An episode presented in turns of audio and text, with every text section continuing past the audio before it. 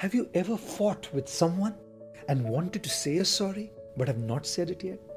Have you ever felt disturbed with small things in a relationship, sometimes just idiosyncrasies that bother you a lot?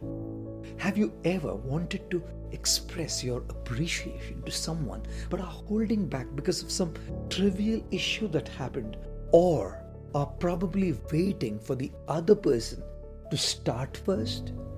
There was a couple who had courted each other for four years and then gotten married. It was their fourth wedding anniversary. Things had changed since their marriage.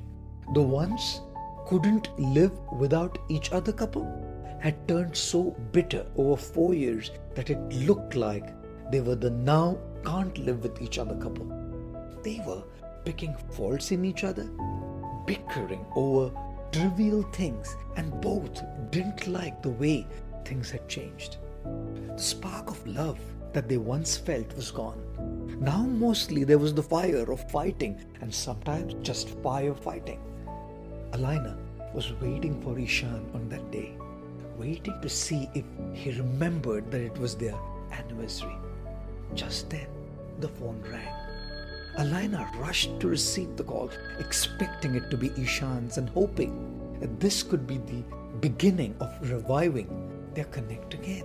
As she held her phone to her ears, eagerly waiting for the words, Happy anniversary, honey, just on my way home. She was disappointed to hear some other man. Hello, ma'am. I'm calling from the police station. Is this Mr. Ishan's number? Yes, it is, Alina replied. We're very sorry to say this, ma'am, but there was a major accident and a man has died. We got this number from Ishan's wallet. Can you kindly come and identify his body? Alina was shocked. She sunk into the couch, practically losing her consciousness. A train of thoughts uncontrollably racing in her mind. How could this happen? How can I live without Ishan? I've always loved him and I still love him. Yes, he's been unreasonable sometimes, but so have I. Yes, he made mistakes, but so have I. Yes, he has faults, but so do I. Ishan, you're so loving and caring. Yes, we've had differences, but I love you. And today on our anniversary, I so much wanted to say sorry and tell you how much you mean to me. But you're gone. Alina burst out crying as she fell down to the floor. No, Ishan, please don't go. I love you. I'm sorry. Let's start a new chapter. Please, Ishan, please. Right at that time, the doorbell rang.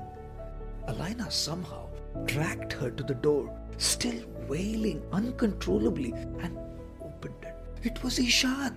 She ran towards him and hugged him as she kept crying and kept saying, I'm sorry, Ishan. I love you. I love you. Ishan consoled her, and after she regained her composure, she told him about the phone call from the police station. And Ishan replied, I'm so sorry, darling. I forgot to tell you that my wallet got stolen today. They celebrated their fourth anniversary in deep gratitude and many more later. Ladies and gentlemen, life might not give us a second chance to say sorry.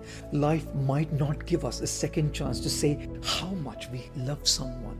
Life might not give us a second chance to express our appreciation. Life might not give us a second chance to forgive someone or say a sorry. So do not wait. Say it today. Do it today. Reconcile today. Life is too short to fight, to hold grudges, and to go on an ego trip. Love with your heart and live without regrets.